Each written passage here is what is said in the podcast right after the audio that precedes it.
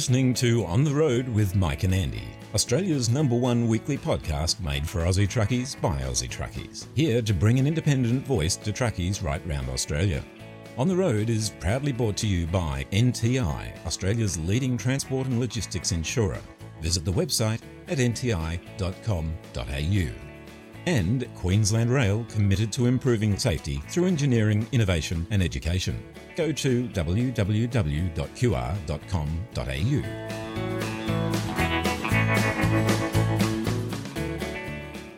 G'day, and thanks for joining us for episode 103 of On the Road.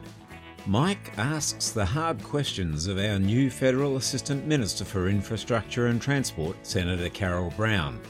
We chat with our Aussie music artist Ronnie Judo, a big man with a big voice and an even bigger future. An extended segment from our newsroom, plus Mike's pearls of wisdom and something to talk about later on in the show. Not one, but two great music tracks from Ronnie Judo and more. She's fully loaded and ready to roll, so. Let's get this show on the road! Yes, get on with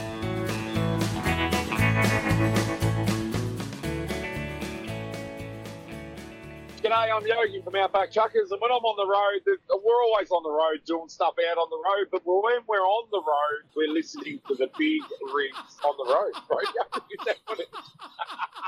this is Simon Smith here from the Australian Big Rig Radio Roadshow.com. Truck and radio is what we do across Australia 24 7. Loads of trucking classics every hour. If you'd like to drop us a line, love to hear from you at some stage. Our email address bigrigradio at yahoo.com.au. Catch you down the road and take it steady out there. The Australian Big Rig Radio Roadshow.com.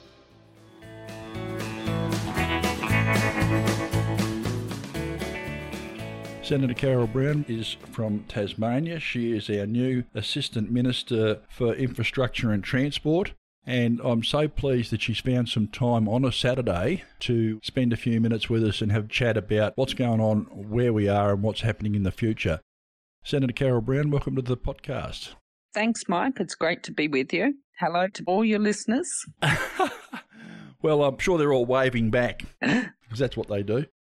I haven't seen you since the NRFA conference, but you haven't let the grass grow under your feet. You've been busy and had a chat with a lot of people, and you've met with the removalist guys the other day. Who else have you been talking to? Yes, I have been very busy since Toowoomba. I have to say, once again, I really enjoyed meeting up with the truckies up there and meeting you for the first time. that was a big thrill for me. oh, flattery. Yes, but no, I've met with transport workers unions, the Victorian Transport Association, and as you mentioned, the Australian Furniture Removal Association. They actually had their annual conference in Hobart, mm. the Australasian College of Road Safety.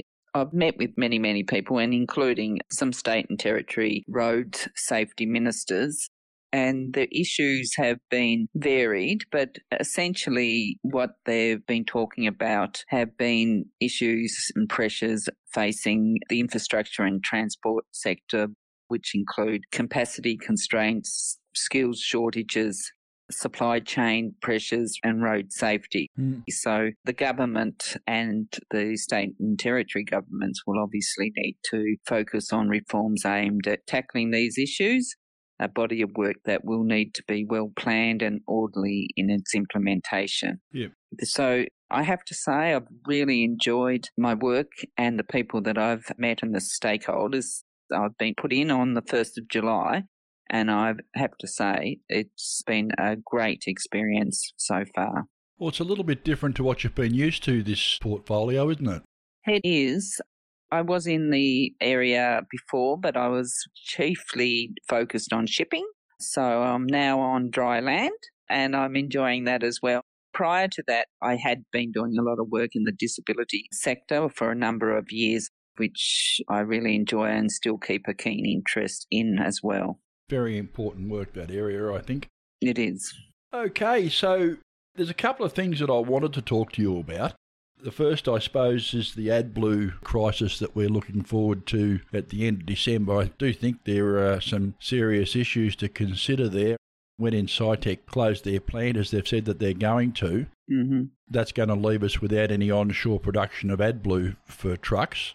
I suppose you're probably aware that we've sort of really been drawn into using AdBlue now.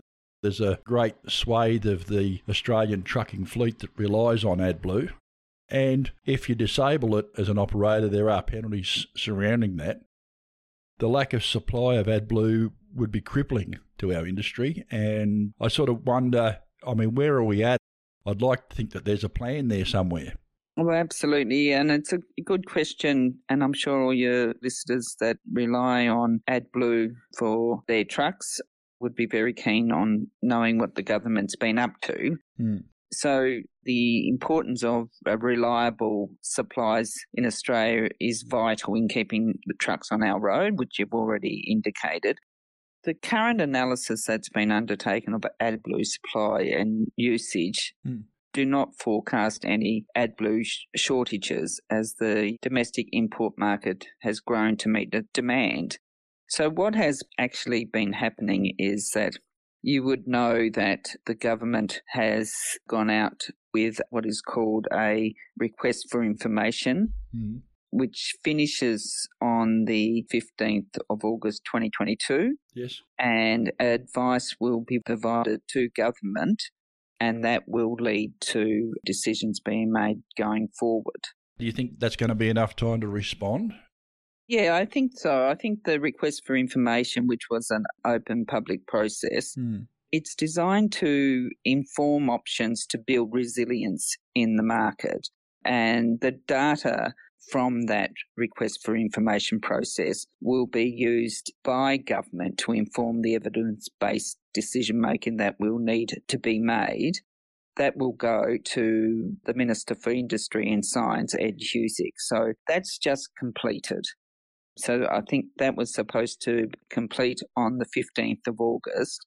And I think that the government and certainly the minister is well aware of ensuring the issue of the shortages that happened of AdBlue over the Christmas 2021 yep. does not happen again. Yeah, well, the prices went through the roof. Yeah. We saw the price go from under a dollar a litre for AdBlue to like over $3 in some places. Yeah. I read an article only during the week where they suggested that the volume of AdBlue that's being held in reserve at the moment is enough to get us through a transition period after December. Yep, yep. The prices are still fairly high though, and I, you know we all appreciate the government's got not too much control over what the market charges for stuff, but it just seems as though there's been a little bit of, shall we say, profiteering at the expense of the transport industry. Are you aware of that, or would you have a position on that?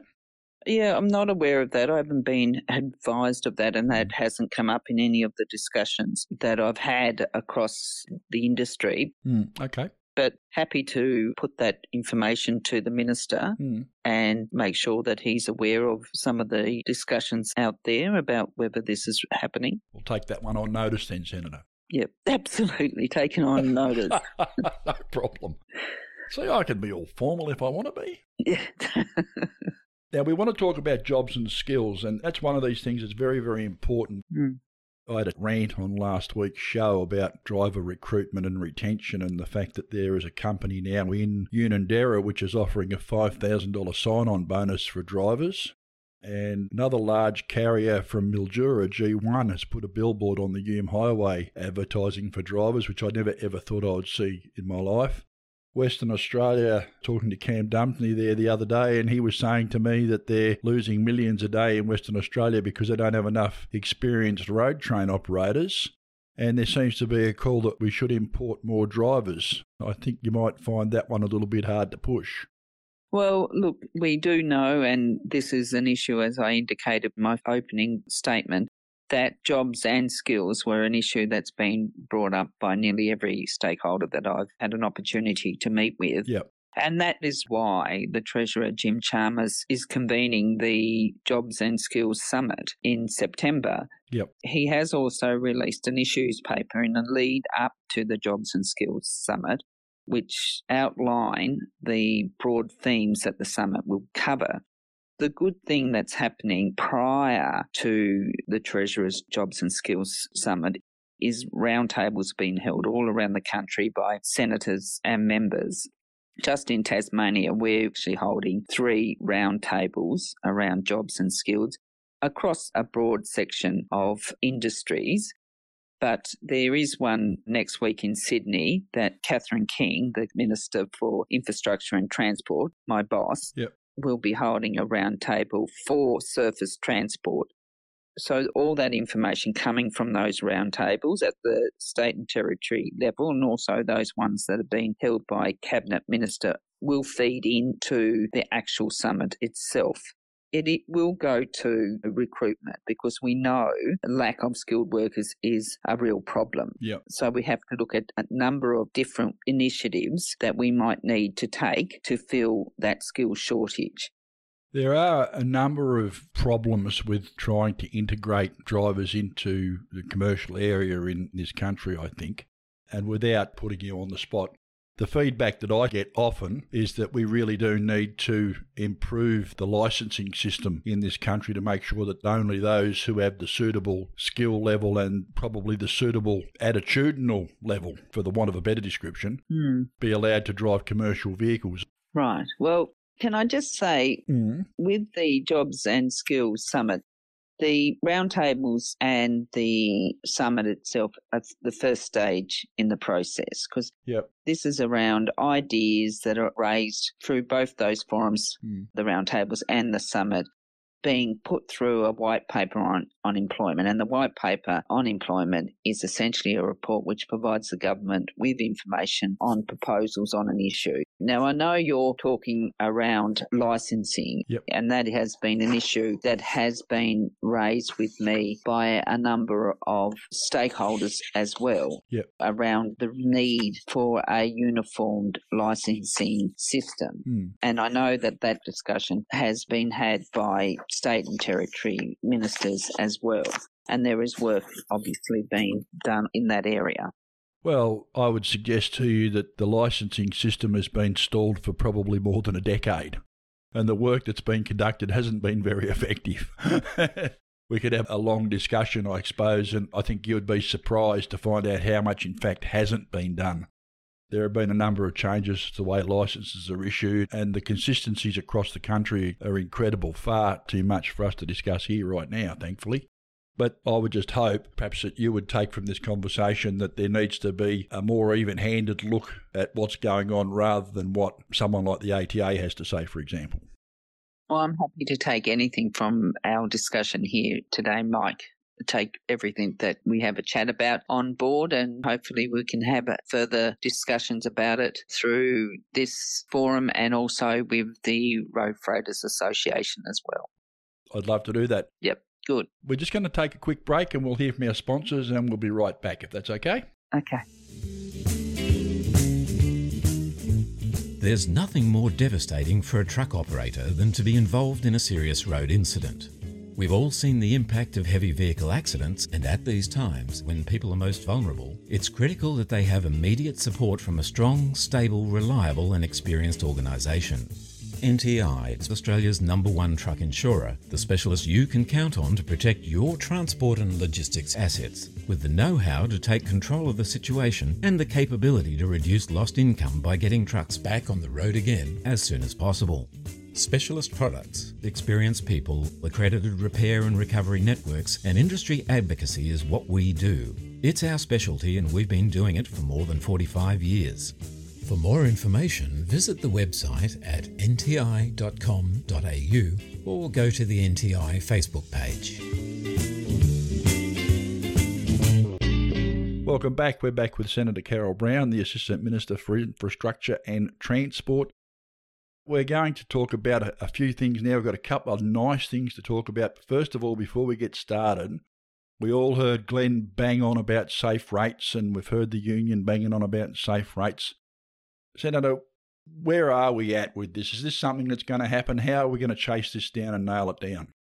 Yeah, well, the safe rates is all about lifting the standards of the transport industry, committing to minimum standards of workers doing the same job take home the same pay. And supporting safe rates was an election commitment of Labor's, and many of the members of the caucus re signed onto it in the last sitting, actually, including Catherine King and myself. So I'm immensely proud that Labor is committed to legislating same job, same pay. Mm. So we look forward to having more conversations as to how that is progressing, and the Minister for Employment and Workplace Relations, Tony Burke, will bring that forward. Okay. Well, I might have to get Tony's phone number and I'll give him a ring and have a bit of a chat about that one. More than happy to put you in contact with his office. I'll email him. Safe rates, I think, is one of those things that's really had a bit of a hammering the name. We had the RSRT, which I'm sure you're aware of. The tribunal itself, I think, was seen by a lot of people in the industry as being a good thing. The orders were the problem. And unfortunately, and I'll have a shot at Malcolm and his cohorts at the time. They flung enough mud and they managed to have a bit of a political win and they got their double dissolution as a result of it. And effectively, nothing has changed since then. So, what sort of a time frame are we looking at, Senator? Is it going to be something that's going to happen in this term of government?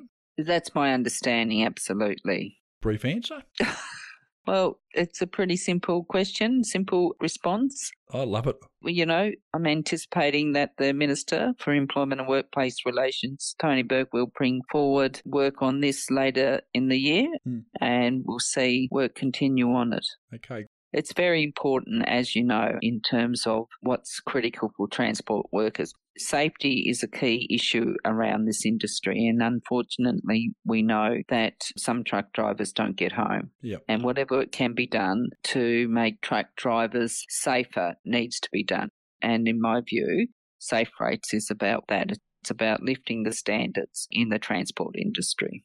Yeah, well, I think anyone that can't see the connection between proper rates of pay and the outcomes as they exist on the road, I've said it once, I've said it a thousand times, I'll say it again. It's all about rates. It always has been, always will be. Until we sort that out, we're going to continue to suffer the consequences. We'll just wrap that one up and leave that there for the moment. I'll tie a bow on that. We'll talk about that down the track. I suppose the cherry that we really want to talk about is the $80 million funding commitment to rest areas. There are a lot of guys out there now saying, well, come on, the rubber's got to hit the road. You guys have been in Parliament now for a little while and things have to happen. I think people need to understand that there's a certain amount of process that has to be completed. Obviously, the budget will be the time when we start to hear about what's going on. Is that correct, Senator? Yeah, that's absolutely correct. There are government processes, and for your listeners, I'll just remind them that the biggest ever, I think, saw a commitment to just heavy vehicle rest areas was made at the 2022 election by the Albanese Labor Party, and that was a commitment of $80 million to develop heavy vehicle rest area program. Hmm. And part of the commitment given then, and that commitment will be carried through and honoured, is that it will be a program that is industry led.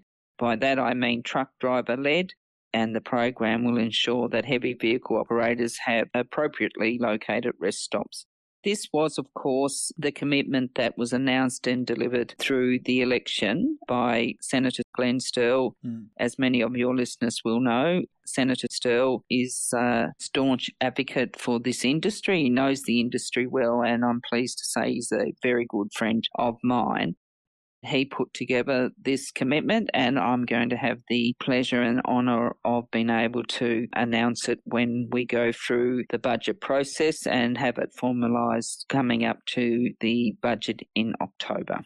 An announcement on the chair of the committee that will drive the program and make recommendations to me will be announced at the same time. And of course, we then will look forward to announcing the makeup of the committee. Well, I look forward to telling everyone who all those people are. I'm happy to come back and help you do that too, Mike. Thanks very much. I've got one question for you without notice. Rod Hannifey invited you to go for a ride in his truck now. He's got a broken wing at the moment. Oh, how did that happen? Well, he's had a bit of a shoulder repair, I think. Oh, okay. But he's going to be back in the saddle soon. It's not going to be for a couple of months. Are you going to be up for that? Are you going to have a go and see what it's like to sit in the cab of a big truck? Yeah, I thought you'd ask me this question. I thought uh, Mike's going to ask me whether I'm going to get in a truck. and look, yes, I'm up for it. It's just about finding some time yep.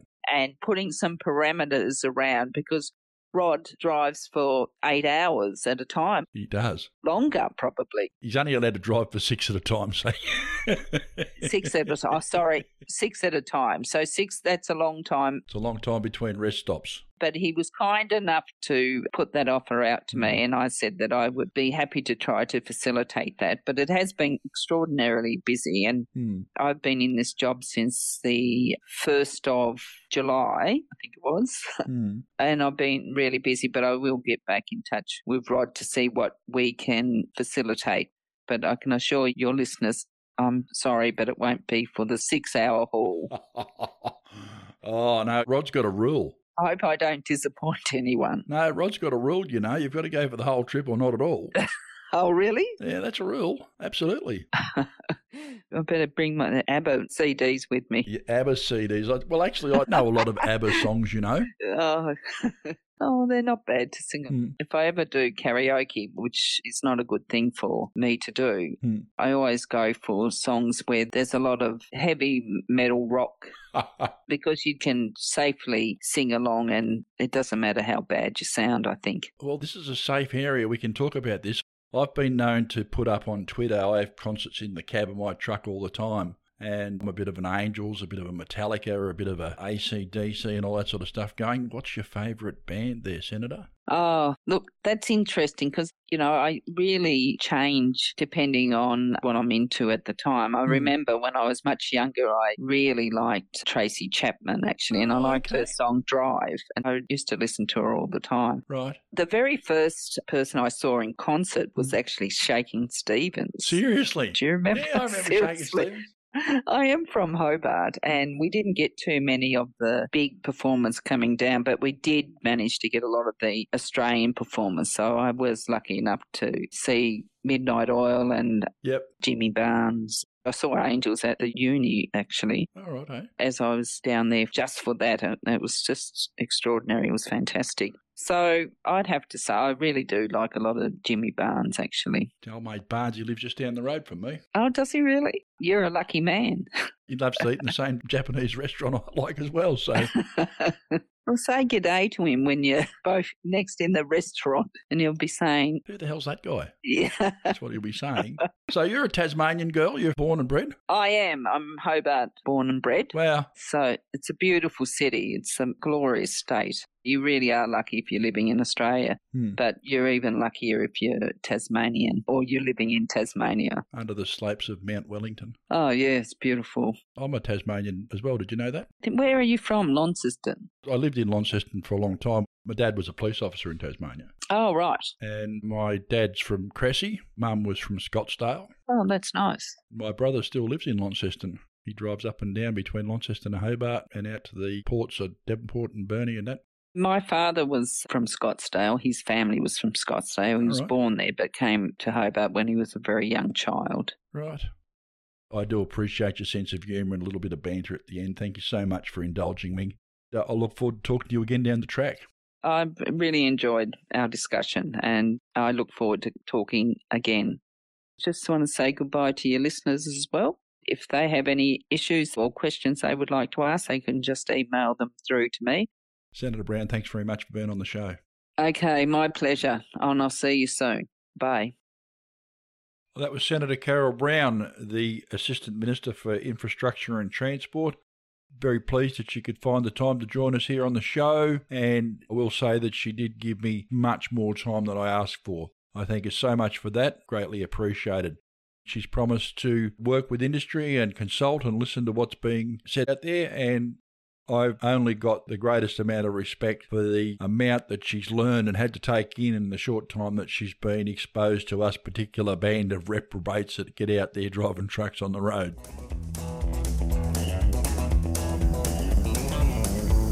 You got me there, Andy? Yeah, mate, got you go. Mate, we're coming up to that level crossing we were talking about before. Looks like we're going to be stopping. Roger that. Look at the size of that thing. They tell me they take about two k's to stop. That's like 20 times the length of the MCG. Would want to be playing chicken with that. Yeah, copy that. They can't exactly swerve either, can they? It's stuck to the tracks, mate. it's not that hard to wait till it's safe to cross and make sure the road's clear on the other side. Yeah, not like that bloke last week who forgot about the length of his trailers. Yeah, I heard about that one. It's not really funny though when you think about it. Poor old train driver, probably been having nightmares ever since. Yeah, I reckon. We're all in the same boat, really, mate. Everyone just wants to get home safe at the end of the day. Yeah, not wrong on that one. There goes the last carriage. Looks like we're safe to head off now. Thanks, Mike. Long way to go. After you, old mate. This is a message from Queensland Rail reminding us that it's important to stay alert and obey any signs and signals when approaching level crossings to help keep you and everyone else safe. For more information, go to www.qr.com.au. Kermie here from Trucking with Kermie. I listen to On the Road podcast every week on the Australian Big Rigs Road Show. And when that's done, you might like to pop over to Trucking with Kermie on Facebook for my take on trucking and the people who make the industry what it is. Catch you over there, and in the meantime, take care of you.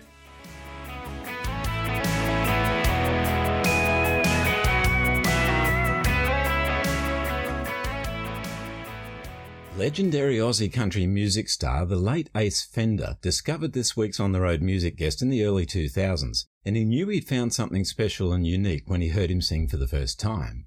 This urban cowboy from the southwestern Sydney suburbs has delivered hit after hit with songs like Cruising Along, Falling in Love in Galveston, QF Flight to Dallas, Damn This Town, From the Start, Roadside Angels, and She's the One, all gracing the country music charts. His distinctive sound is inspired by traditional country music and Americana, but with a fresh modern twist. His vocals are deep and rich, and there's no doubt he has a huge future ahead of him as one of the finest voices to grace the Aussie country music scene. Here to talk about his career and introduce his brand new single is Mr. Ronnie Judo.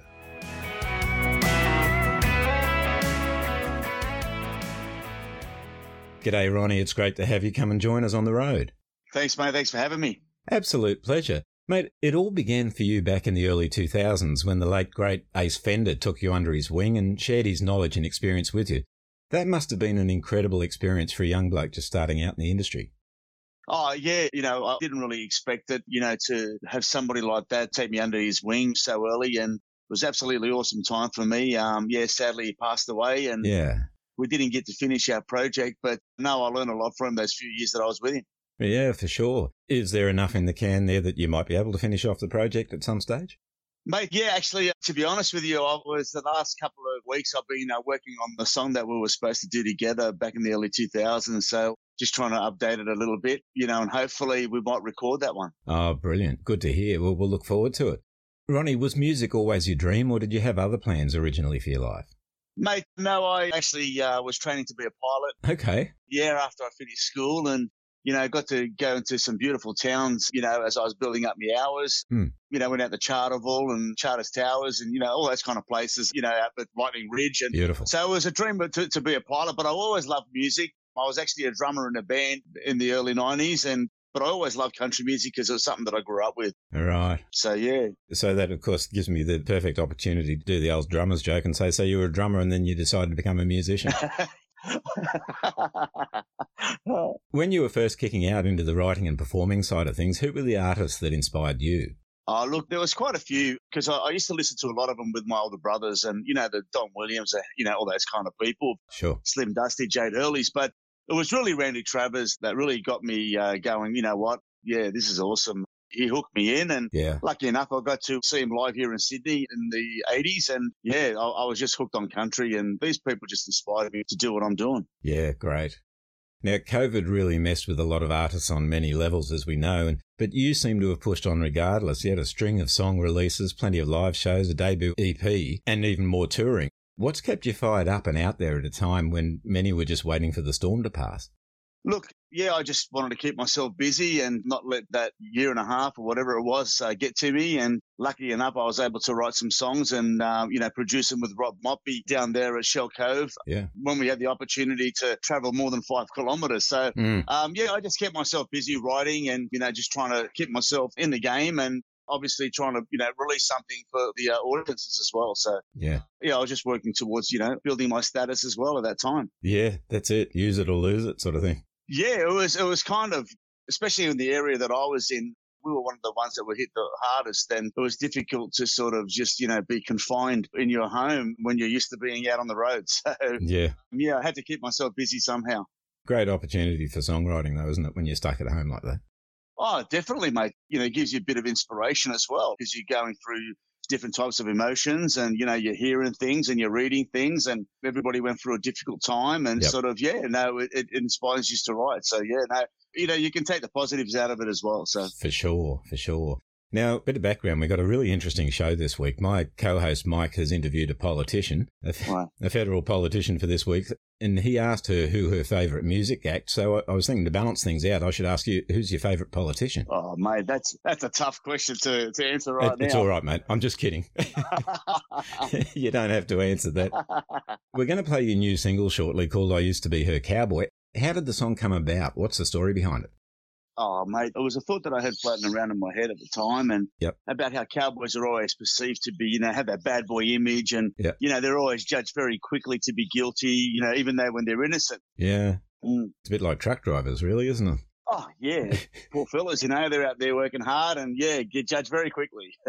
Yeah, that's for sure. So I thought I'd write that kind of concept with a love song where, you know, she ends up leaving him based on the poor fella, you know, he wasn't guilty, but, you know, she thought he was and, you know, ends up breaking up their partnership. Yeah.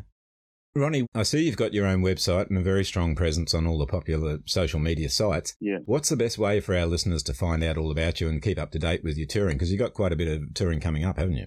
I have. Uh, lucky enough, things are opening up and, you know, confidence is coming back in and we're, we're out there on the road. So, yeah, they can just uh, go on my website, ronniejudomusic.com.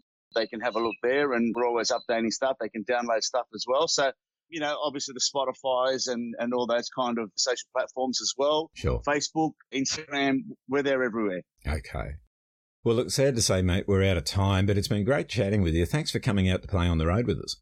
Oh, mate, thanks for having me. Now, before we go, can I get you to introduce your new single for us, please? Yeah, no worries at all. This is Ronnie Judo and this is my latest single. I used to be her cowboy. Brilliant. Cheers, mate. Thanks, buddy. That's a good one.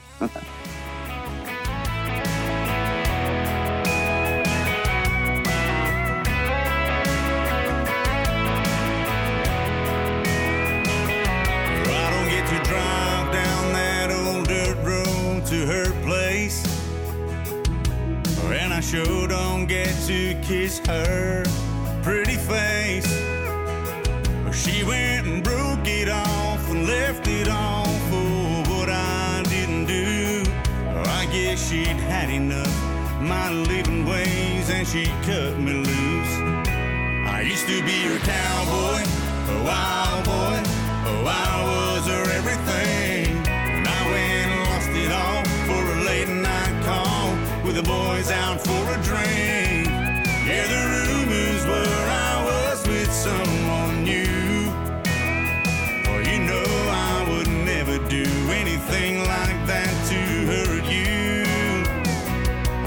be her cowboy.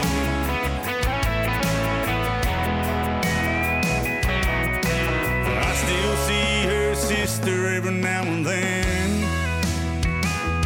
I don't ask her how she's been or anything. I don't want to know if she's moved on with someone new. I swear I'd change my ways if she took me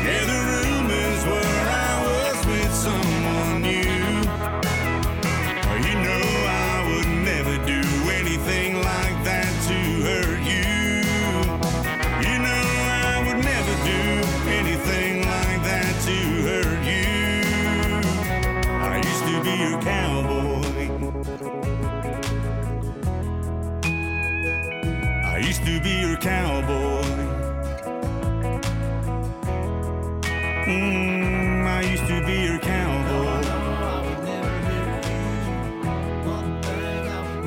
I used to be your cowboy. Yeah, I used to be your cowboy. I used to be your cowboy. Hello. Oh, hello, is that Luke? Yes. G'day, Luke. It's Andy from On the Road Trucking Podcast here, mate. How you doing? Good day, yeah. I'm doing all right, thank you. I've got Luke Galley on the phone. Now, Luke was the very lucky winner of our Truck Assist giveaway from our birthday show the other week. Luke, congratulations. Thanks, mate. Looking forward to that pack. You're a bit of a fan of the supercars? Yeah, I can't wait. I love them. Brilliant. Really happy. Thanks to NTI and Truck Assist. Appreciate it. Good on you, mate. Thank you. Great to have you on the show. Again, congratulations. We'll look forward to catching up with you again sometime. Yeah, you too. Thanks, Luke. Have a great day, mate. All right. Thanks, heaps. For all the latest industry news, go to www.bigrigs.com.au. Hey, Mike. Now, should I be singing Living Next Door to Alice or something? Living next door to Alice. Yeah. Aren't you next door to Alice or in Alice? Or That's right. Yeah. Well, they came down from Meekatharra in a burned out blue FJ that farted and just shit itself in the middle of Jutland Parade, Good. right next door to Alan. That's how the song went, something like that. Yeah, something like that. Funny as, anyway. Excellent. Fun. How's the weather out there? Mate, it's uh, a crisp, clear day out here in Alice Springs today, mate. I was surprised. We landed at the airport there. There's planes parked all over the place, wall to wall airplanes. It's ridiculous. Mm. So there's still a bit of that plane storage thing going on, but it's a beautiful day out here. It's going to be one degree tomorrow morning, though, in Alice Springs. Can you believe it? One degree. Nice. Just like Sydney. And it'll only get up to 70 during the day. That'll be great. Yep. no, I think we're looking forward to a couple of mild days, and it's going to get to about 28 or something by Sunday. So open day at the museum on Sunday might be a little bit sweaty, but we'll be right, mate. We'll live through it. I'm sure you will. Well, no joke for you this week, mate, but a little bit of a, a true story just to keep you amused. Well, that'll be no joke. Had a bit of an accident. It's not. Had a bit of an accident on the weekend. Hit my head on a low tree branch and opened up a nice little gash that I was told needed stitches. Right. So the doctor said that being as how it was on my face and not wanting to destroy my classic boyish good looks, he thought it would be best if they just patched it up and I had a plastic surgeon have a look at it on Monday. Right. So that's what we did, and I duly went into the plastic surgeon's surgery on Monday to be told that the only guy that could do the job was their Botox specialist, as all the others were fully booked. Right. Now, they assured me he knew what he was doing and he'd do a good job, so I said, sure, okay. And I had to go into the appropriate waiting room and sat there with all these Botox patients until my name was called. anyway, dude did a good job, fixed the cut, bandaged my head up a little bit over the top. I looked like a friggin' mummy. Right. And uh, I was a little bit concerned that when I walked out through the waiting room, everyone was going to laugh at me. But as I walked out through there, to my surprise, not one person cracked a smile. In fact, no one even so much as raised an eyebrow. Right. Oh, you're an idiot. Can we get on with the news, dude? Yeah, let's do it. New Zealand courier company Freightways has forked out $160 million to buy Australia's largest independently owned courier and express freight company, Allied Express Transport. They sure have, mate. Mm. Allied Express have about 700 contractors and 450 odd staff, and they've got depots all over Australia. They go everywhere they go. They do everything. They're pretty big, and it's a bit of a surprise to see this sort of a thing happen. McDowell family, who are the major shareholders, become substantial shareholders in the enlarged Freightways group. Mm. And I'm just hoping that they come over here and they don't take over too much, mate. Uh, well, I suppose there's enough Kiwis driving trucks over here now anyway. We probably won't notice the difference. Yeah, we do have a, a few listeners over there, so careful what you say. They're not going to call it Allied Express Transport, are they? they might, mate. Okay. They might. They'll be bringing over their jandals and all sorts of things. It'll be fun. And their chili buns. We're going to get in so much trouble I if we keep this know. up, mate. Yeah, and we love it. Oh, dear. So that's it? That's the story? That's it. That's Okay. it. All I got no more. I got no more. I got no more. I got plenty more Kiwi jokes, but we may as well leave them for another time. Indeed. Upgrade works that will be part of a $4.16 million project are set to begin this month at two intersections on the Sunraysia Highway in Victoria. Yep. Hmm. Mate, how do these things cost $4.16 million to upgrade well, a couple of intersections? Must be nice intersections. Must be, they'll, they'll be lovely, won't they? Yeah. $4.16 million project to upgrade two Sunraysia highway intersections, funded by the Victorian and federal governments. They love throwing money at things, the Victorians, don't they? Mm. At least they have to actually get built now. The Victorians love to pay for bits of road that don't get built. I know that. Yeah. crews are going to widen and resurface sections of the uh, Sunraysia Highway, add some left turn lanes and, and all that at the Birchip Rainbow Road. God, I can't imagine that place would be very thoroughly, highly trafficked in the Birchip Rainbow Road. Good God, where's Birchip Rainbow? It's out near Jeparit, I suppose, somewhere. It'd be out near, I don't know. Help me, someone from Victoria, Mildura. Yeah, I can't help you. I can't. No, you can't help me. Uh. It hasn't even got a weird name for you to pronounce, so we, we won't have to worry about that. Yeah. I think it's out near Dimboola. I think Dimboola's sort of out that way. If you turn right at Dimboola and head north, I think that'll take you to Birchip and Rainbow and all that. Could be wrong. Wasn't there a comedy Australian movie or something called Dimboola? It probably I was. think, think there was. Yeah. I don't know. Anyway, Hmm. 500 vehicles use this section of the Sunraysia Highway every day, including around 70 trucks and other heavy vehicles. Yeah. The works in the intersection will take place in early 2023 with the roads to remain open with reduced speed limits in place. There'll be a traffic management team to keep us all safe and we're looking forward to that little bit of infrastructure improvement. Yeah, look out for the five star intersections on the Sunraysia. That's right. Mm. Now, Mike, as a Queensland resident, I'm absolutely thrilled to hear that new speed camera technology is being rolled out in school zones and roadwork areas across Queensland in what the state government is calling a world first road safety initiative. Or a world first cash grab. Yeah, yeah. Well, I think your tongue was a little bit in your cheek when you were saying that, wasn't it, mate? So much so that I was licking my ear. Yes. Uh, have you seen the pictures of the cameras, mate? Bright yellow. They look like little Daleks. Hmm. They're on tracks. Hmm. I wonder why they're on tracks. They look like little excavator bottoms on them. You know, like the little three-ton Kubota excavator bottoms. Yeah. They got those on the little. They've even got little grader blades on them. I wonder if they're bulletproof. I'm sure we'll find out. well, in Queensland, we're talking about anything could happen. Yeah. Look, I wouldn't argue for one moment that we need to be safe around school zones, and cameras uh, installed in school zones probably do help a little bit, I suppose. We've just had this whole argument going on in New South Wales where the local governments tend to enjoy installing speed cameras and then reducing the speed limit Hmm. to, uh, some would say, revenue raise. Now, I don't know whether that's the case. We had a councillor on TV in Sydney last night talking about how they'd reduced a speed limit down to 30, and miraculously the speed camera there had sort of raked in a couple of million dollars. But Yeah. I mean, it's all about road safety. Yeah. They don't want to see any road workers killed or children badly injured on their way to school just because of a recklessness of a speeding driver. And look, I concur wholeheartedly with that. I don't want to see anyone needlessly killed as a result of reckless drivers either. No. I suppose speed cameras have their place, but there are a lot of cynics out there like me that wonder exactly the motivation behind it. Hmm. If you go over between 1 and 10 kilometres, you'll be fined $287 and lose one demerit point. And if you go 11 to 20 kilometres an hour, you'll get a $431 fine and three demerits. And I suppose that's okay. They're making no apology, and I suppose stay under the speed limit and you'll be fine, the, is the catch cry. But I do wonder about the efficacy of this speed camera as an enforcement tool. When you get the letter in the mail two weeks after you committed the offence, Hmm. all it does is piss you off. It doesn't change your attitude, I don't think. No. The marked police car does a much better job. Oh, I think so. Marked police car sitting there in a school zone, that makes everyone behave themselves. It even makes them park properly. Or one of those blokes in a blue uniform pointing one of those guns at you as you're driving towards them. That'll do. Yeah. That'll do too. Every time. Funny story about that. There was a fellow that lived down the road from me when I was living in Western Victoria. Hmm. And he used to come out and he had a bloody hairdryer. And I'm not joking, a handheld hairdryer. right, he'd put a blue jacket on Yeah. and he'd stand out in the street with his hairdryer beside his car and a white falcon.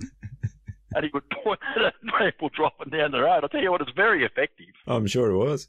I think he did get into trouble for it eventually, but Not the least from his wife for pinching a hairdryer. well, probably. Yeah. Yeah.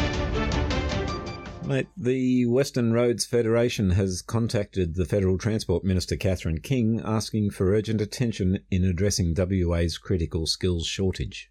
Yeah, well, look, we've got critical skills shortages all the way across the country, and I would say that part of the reason why they've got a critical skills shortage of truck drivers in Western Australia is because of their stupid government with all their COVID bullshit that they went through and making everyone have jabs all over the place and not letting anyone fly in and fly out and all that. I thought it was just because you left. Yeah, well, that could be it too. They'd have had one more if they hadn't carried on about that. Mm. Look, I know Cam reasonably well. We've had lunch together. Cam and Cam's a great bloke, and he's certainly got a point, and I agree with him that we do need to do something. But as they say in the story, we need to develop agreed minimum employment conditions, and we need to make sure people that are coming in, no matter where they come from, are doing basic training courses and they understand what driving in Australia is all about. We've had a very, very checkered past in Western Australia when it comes to importing foreign drivers. Mm. They went through a situation there where they issued several hundred licenses. Well, they didn't. A driving school issued several hundred licenses to foreign drivers who, unfortunately, the majority of them weren't adequately trained. Mm. And of course, that all went sideways, and there was a bit of an inquiry. And then the transport department went and retested a few of these guys, and a lot of them failed. I'm not surprised if they were going sideways. No, no, well that's right, and, and it was it was very very upsetting for a lot of people to discover that their training regime probably wasn't all it was cracked up to be, and their licensing system could be rorted in the way that was. Mm. I think the main thing here that Cam's saying is finally the drivers are trained in on-road safe trucking practices in Australia, with everything from knowledge of how they should behave around pilot vehicles, oversized over mass loads, and a bit of rest area or trucking etiquette wouldn't go astray as well. Mm. Mate, Cam makes a lot of good points in this story. Go to bigrigs.com.au and read the story for yourself. Cam's saying it costs $2.8 million a day Yeah. due to trucking shortages in WA alone, and that's just in the bulk haulage sector. Yeah, That is an incredible amount of money, it sure is. and we wonder why it's the case. Could it have anything to do with paying conditions, I wonder? The system is very broke at the moment, isn't it? The system is very, very broken. Anyway, they made six points and they sent them to Catherine King, and I'm sure she'll be having a bit of a look at what Cam's got to say. I don't think you'd find anyone anywhere in Australia who would disagree with what Cam's saying here. Hmm. But it is vitally important that these people aren't just imported, handed licenses, and set loose on the road. Yep. Nothing could be worse than that. Yep. We can't let that happen. Mm. Mike, a New South Wales based owner operator who'd been in operation for the past 19 years for himself, unloaded the last of his trucks last year and went to work for a small transport company to earn his living. Yep. Now, after copping $3,500 in fines over the last few weeks, he's decided to throw in the towel for good. And I can't say I blame him. Mm. I really can't. Mm. I mean, read through the story here. One of the things he got knocked off for was a half an hour error in his logbook Yep. that he didn't pick up and his employer didn't pick up that happened several weeks ago. Mm. And it was only caught by an ordered off some camera times. And they said, oh, they they gave him a notice to produce, which is to show us all your yellow pages, please, driver. Mm. And they did, and they found that $592 for that one. Jeez. that happened on March the 2nd, and they didn't get the blister until mid July. I mean, it's a little bit random, isn't it? It is. I don't understand what good that does. Yes, we shouldn't make logbook breaches, and you can argue that that's something that he shouldn't have ever done and, and all that. I mean, we make mistakes, we're humans. Unfortunately, in trucking, small mistakes cost you three figures. It's just bloody stupid. Yeah. And it goes on from there. And then he got a $1,487 one for a number plate that was obstructed by a kangaroo, for God's sake. Kangaroo. Yeah, so he cleaned up a kangaroo and part of it remained on the bull bar, which sort of obstructed the number plate a little bit. Oh, God. All right, eh? but here's the good bit. Mm. Then they booked him for driving an unregistered vehicle with an obscured number plate. thought you were going to say he was booked for riding an unregistered kangaroo. Well, he probably should have been. Yeah. Here's the thing that amuses me. Mm. The number plate was apparently obscured. How did they read it to get in the ticket? It's off camera. Okay, and which doesn't face the other direction. Well, there's no logic involved at all, is there? No. And then if the truck's registered, how can we go from an obscured number plate to an unregistered vehicle? Mm. It's just bastardry of the highest form. And it once again shows what we've said over and over and over. The process has become the punishment now. Yeah. I mean, he'll go to court over that, and he really should get off that, both of those charges. Yeah. But it'll cost him more than $1,487 to get off a charge he's not guilty of, in my opinion. Yep. I mean, I'm no lawyer, but it's just logic, isn't it? Well, I think it is, yeah. Well, you'd think so. As if the system isn't bad enough, Skippy's got a lot to answer for too, hasn't he? Yeah, that's right. Hmm. And, and this is the best one, another $1,487 because he was too close to his pilot going under a camera Okay. with an oversized load. Okay. Oh, Jesus, he just couldn't make it up. And you wonder why truck drivers don't want to play. Mm. I mean, there's a bloke who's lost three to four weeks of an ordinary person's salary Yep. For making a couple of, one would say, very, very minor mistakes and two instances of absolute bullshit. Mm. Why would you hang around? Yeah. I feel for the guy, I really do. This is the sort of thing that the NHVR, now that they've taken over in New South Wales, they really should be putting a stop to this sort of stuff. Yep. They've got as much of a responsibility for sensible enforcement of the law as anyone else. Mm. And I really do think that even if they can't actually alter the legislation, they should be standing up and talking about how it's enforced because they are the regulator. Yep. Anyway, I'll try and get someone on and we'll have a chat about it, see what they've got to say. I'd like to think that there'll be someone there who can answer that question. Well, the sad thing is not a rare occurrence, mate. We're hearing more and more of it every week, aren't we? That's right. It Mm. just goes on and on. It's craziness. Yeah. All right. Don't suppose you got anything extra for us this week, have you?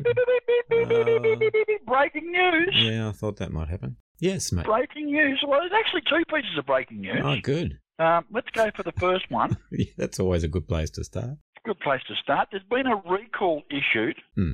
For 1,123 UD Quon trucks. Now, this has only happened today. Volvo Group Australia is recalling the UD Quons with a year range between 2017 and 2021. The notice has been issued today. Apparently, there's a manufacturing defect in the drive shaft universal joint, Hmm. which may exceed the manufacturer's tolerance. Okay. So I'd say if your uh, drive shaft universal joint, it might exceed your tolerance as well. But anyway, Hmm. for more information, you can phone 07 3718 3500 or you can email a VGA warranty at volvo.com. And on the Big Rig story, when it comes out, it's actually not on the Big Rigs webpage at the moment. It's only on Facebook at the moment. But when it does come out, there are a full list of the vehicle identification numbers of the effective units. Click here and you can go and find out for yourself. Hmm. So that's that one. Mm-hmm. Now, the other one that's a bit interesting, I was given notification today that there's a consultation regulation impact statement. My God, what a mouthful Hmm.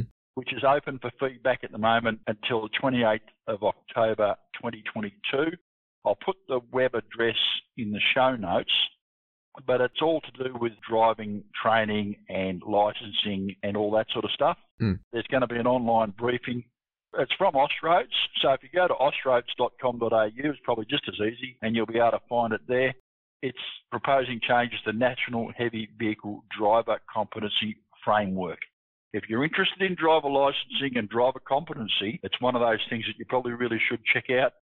And you can put a written submission into it if you wish. Good, good. As I've always said, and as Rod Hannifey says, anyone in the advocacy game in trucking says, Hmm. if you don't say anything about it, then don't blame people when nothing happens. That's it. If you don't speak up, these things won't fix themselves. And it's up to us more experienced operators, I suppose, probably to put submissions in and have something to say about it. If you want to leave some sort of a legacy for those coming along behind you, Hmm. how about helping fix some of the problems that we know exist? Indeed. That's it, mate. That's all I've got. Good oh. Apart from the fact I'm in Alice Springs and I'll be wandering around looking at trucks in the Kenworth Pavilion. Eat your heart out, truck drivers. Enjoy it. Good on you, mate. Thought for the week. Awesome. Hit me. One for all those leaders out there and for those who aspire to be. Right. The first responsibility of a leader is to define reality. Right. The last is to say thank you. Right. In between, the leader is a servant. Okay. I quite like that when I read that. I quite like that. I reckon that's quite good. I, I reckon you should tweet that to Elbow, mate. yeah. Elbow who? I don't- start me. Name doesn't ring a bell. Don't start me, mate. All right, mate. Will you behave yourself in the Alice? No. Good. All right. Proud of you. Hooroo. See you, buddy. On the Road News is brought to you by Big Rigs, Australia's national road transport newspaper. Line number one, you're supposed to have it all together. And when they ask how you doing, just smile and tell never better. We just wanted to stop by for a moment and say, G'day, how are you? No, I mean, how are you, really? Physical and mental health is a significant issue for the Australian road transport and logistics industries. Risk factors like long hours, workplace isolation, pressure to meet deadline deliveries, and the need for continual alertness all contribute to making us vulnerable to physical and mental health issues. As much as it might feel that way sometimes, you are not alone. There are some incredible people and organisations in our industry whose sole focus is on helping you to stay healthy in body, mind, and spirit. All these numbers and addresses are listed on our website at ontheroadpodcast.com.au. Take care of yourselves. We really just want to see everyone get home safe and well. Oh,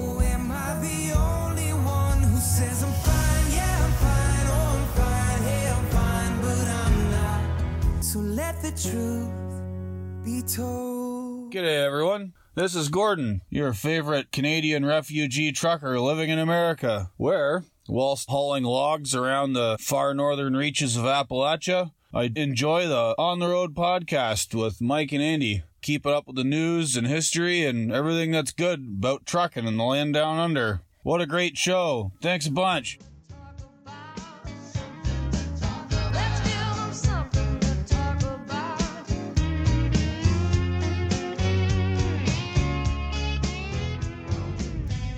Righto, time for something to talk about, something to think about.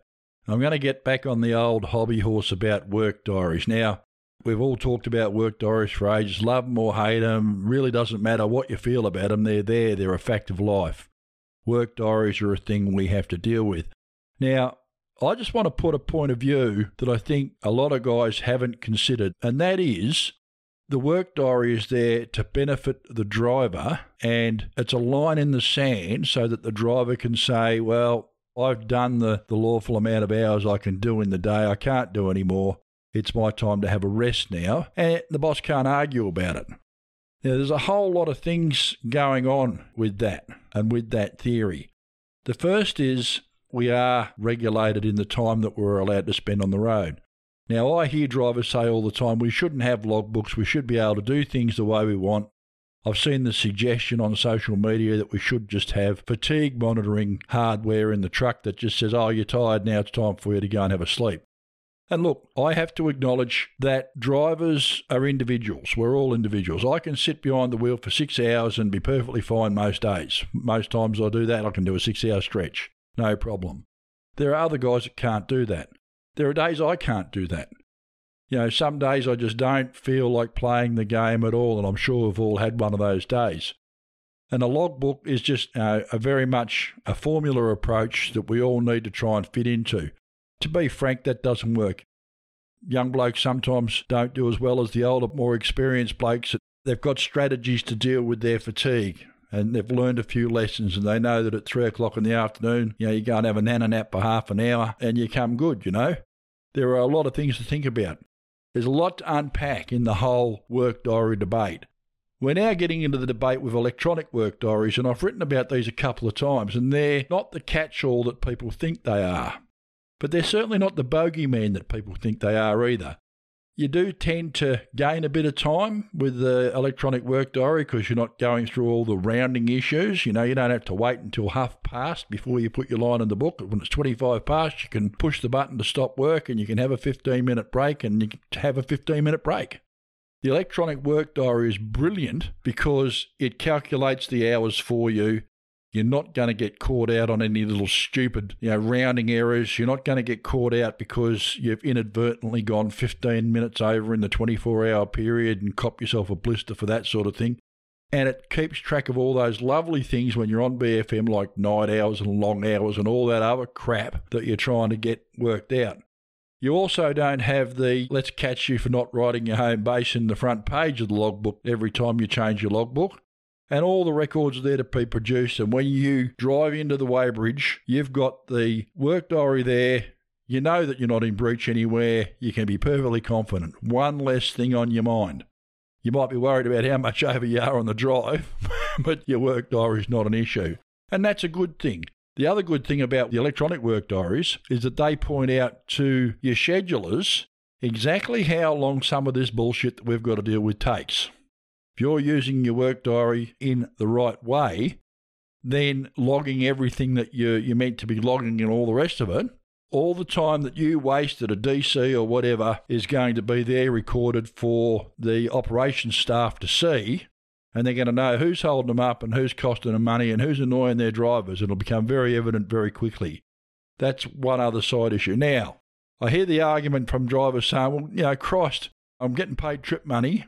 I need to be able to work as many hours as possible. The fatigue machine sounds like a great idea if I can do more. Hang on, that's not the answer. I understand it, but it's not the answer. Back in the day, there were guys that ran multiple licenses, multiple logbooks, and they took multiple chemical enhancements, eye pills for the want of a better description, to keep themselves going to make money because they're being paid trip money. They drive themselves into the ground. They drive themselves to early graves doing these things. It's true. I saw it with my own eyes. Ask anyone that's been around in the industry for any length of time, and they will tell you whether they did it themselves or whether they didn't do it themselves. Look at the video of 60 Minutes that's been floating around the internet lately. Old mate Rudy Brattain saying there, like, whether you take drugs or not, it's a bit like masturbation. There are those that do and those that lie about it. Back in the day, a lot of guys took drugs to stay awake to do the job because they're being paid by the K. The more work you do, the more you make. The more you make, the more the missus spends. That's the way of the world. That's the way it's always been. And it's fundamentally wrong. Everything we do in the transport industry is measured by the hour. Get it through your head. Your logbook is measured by the hour. We deserve to be paid by the hour for everything we do. I'm not going to get back on that hobby horse. But the fact is, while you get the guys who are wanting to do more, they're on trip money, they want to do more, they want to throw the logbook out the window so they can do more. Who are you benefiting really when you do more? Yes, you make more money, but the boss expects more from you. Now, not all bosses are going to be like that. If you had the fatigue machine, some of them are going to be perfectly reasonable. Now, they certainly don't want their bloody truck upside down in the scenery.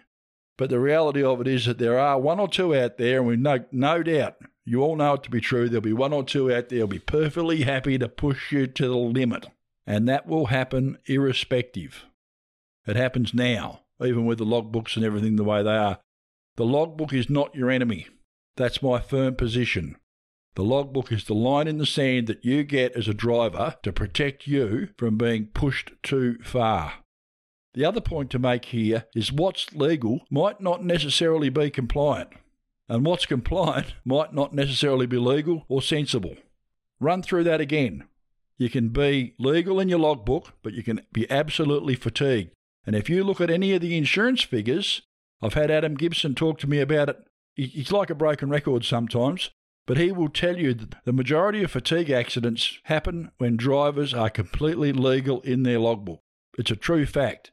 It's like rollovers. It's not all speed related, it's inappropriate speed related there are a number of nuanced points of view that you really need to sort of get your head around to understand, I suppose, what should be a pretty straightforward position. We're professional drivers. We should expect that there are some limits placed on what we do. We should also expect that we're remunerated properly. I would ask the question why is it that schedulers don't seem to come under the microscope until something goes pear shaped on the road? I heard a point of view today that we perhaps should file like a flight plan, a safe trip plan.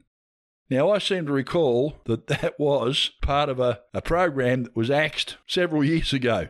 We should start to think about these sort of things. Should we file a safe trip plan? Should the scheduler be made to sign off on it? I think they should. I think we should be looking at what we're doing we do need to take a reasonable steps defence as drivers to make sure that we're doing the right thing. And here's the other bit if we do these things, even us old dinosaurs that have been doing it in our heads for years, we should be doing it to protect the young blokes that are coming up. They don't know what's right and what's wrong and what can and can't be done. We only know it because we've been doing it for a long time. We need to take a position for the benefit of those who are coming along behind us. That's the real thing. Something to talk about, something to think about. If you've got something to say, please feel free, give me a call 0418 722 488. Send me a message 0418 722 488. Email me, mike at ontheroadpodcast.com.au, and we'll see me on the road. We'll catch you out there. Stay safe. Take care.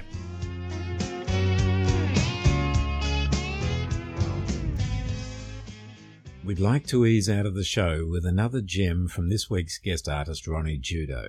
This is a hauntingly beautiful and thought provoking song that we can all relate to as we remember those we've lost and the families they've left behind. The song is simply called Roadside Angels.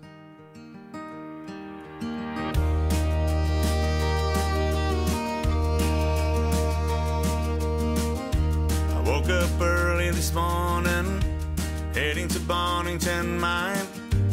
Cup of coffee, I'm yearning for that same old grind.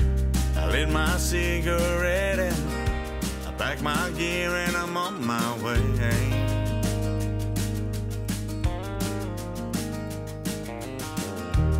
Raindrops falling down, I can hear the sound. The sirens coming round, wondering how long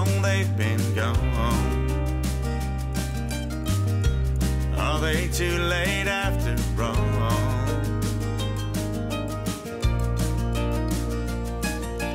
Roadside angels, so many I have seen. They travel down this road just like me. Roadside angels, another's joined I've seen. Wondering what your life could have been. Wondering what your life could have been. Each flower on that road, faces young and old, stories to be told. I guess no one will ever know.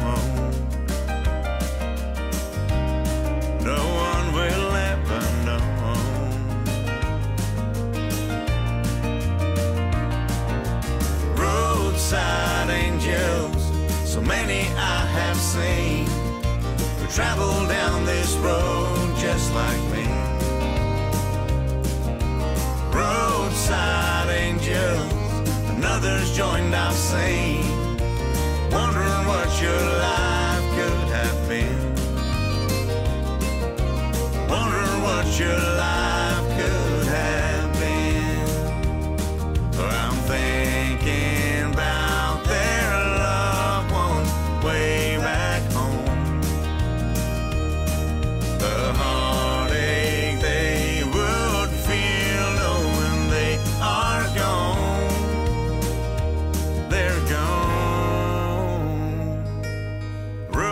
Roadside angels, so many I have seen. Lord knows that could have been me. Roadside angels, another's joined I've seen. Wondering what your life could have been. Wondering what your life could have been. I wonder what your life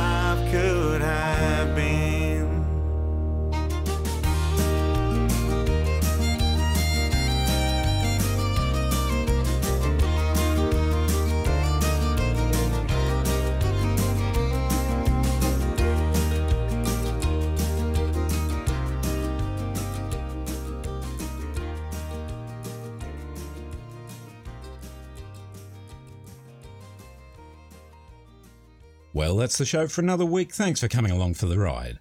On the Road is proudly brought to you by NTI, Australia's leading transport and logistics insurer. Visit the website at nti.com.au. And Queensland Rail, committed to improving safety through engineering, innovation and education. For more information, go to www.qr.com.au. Be sure to join us again next week when Mike says, Andy, for God's sake, save me. Andy says, well, actually, no, and our guest says, Yeah, good one. Enjoy it. Until then, play nice with each other and most of all, stay safe out there. Bye for now. Bye bye. The team here at On the Road believe in the right to free speech, and whilst we might not always be in agreement with the views of our guests and contributors, we support their right to hold and express those opinions.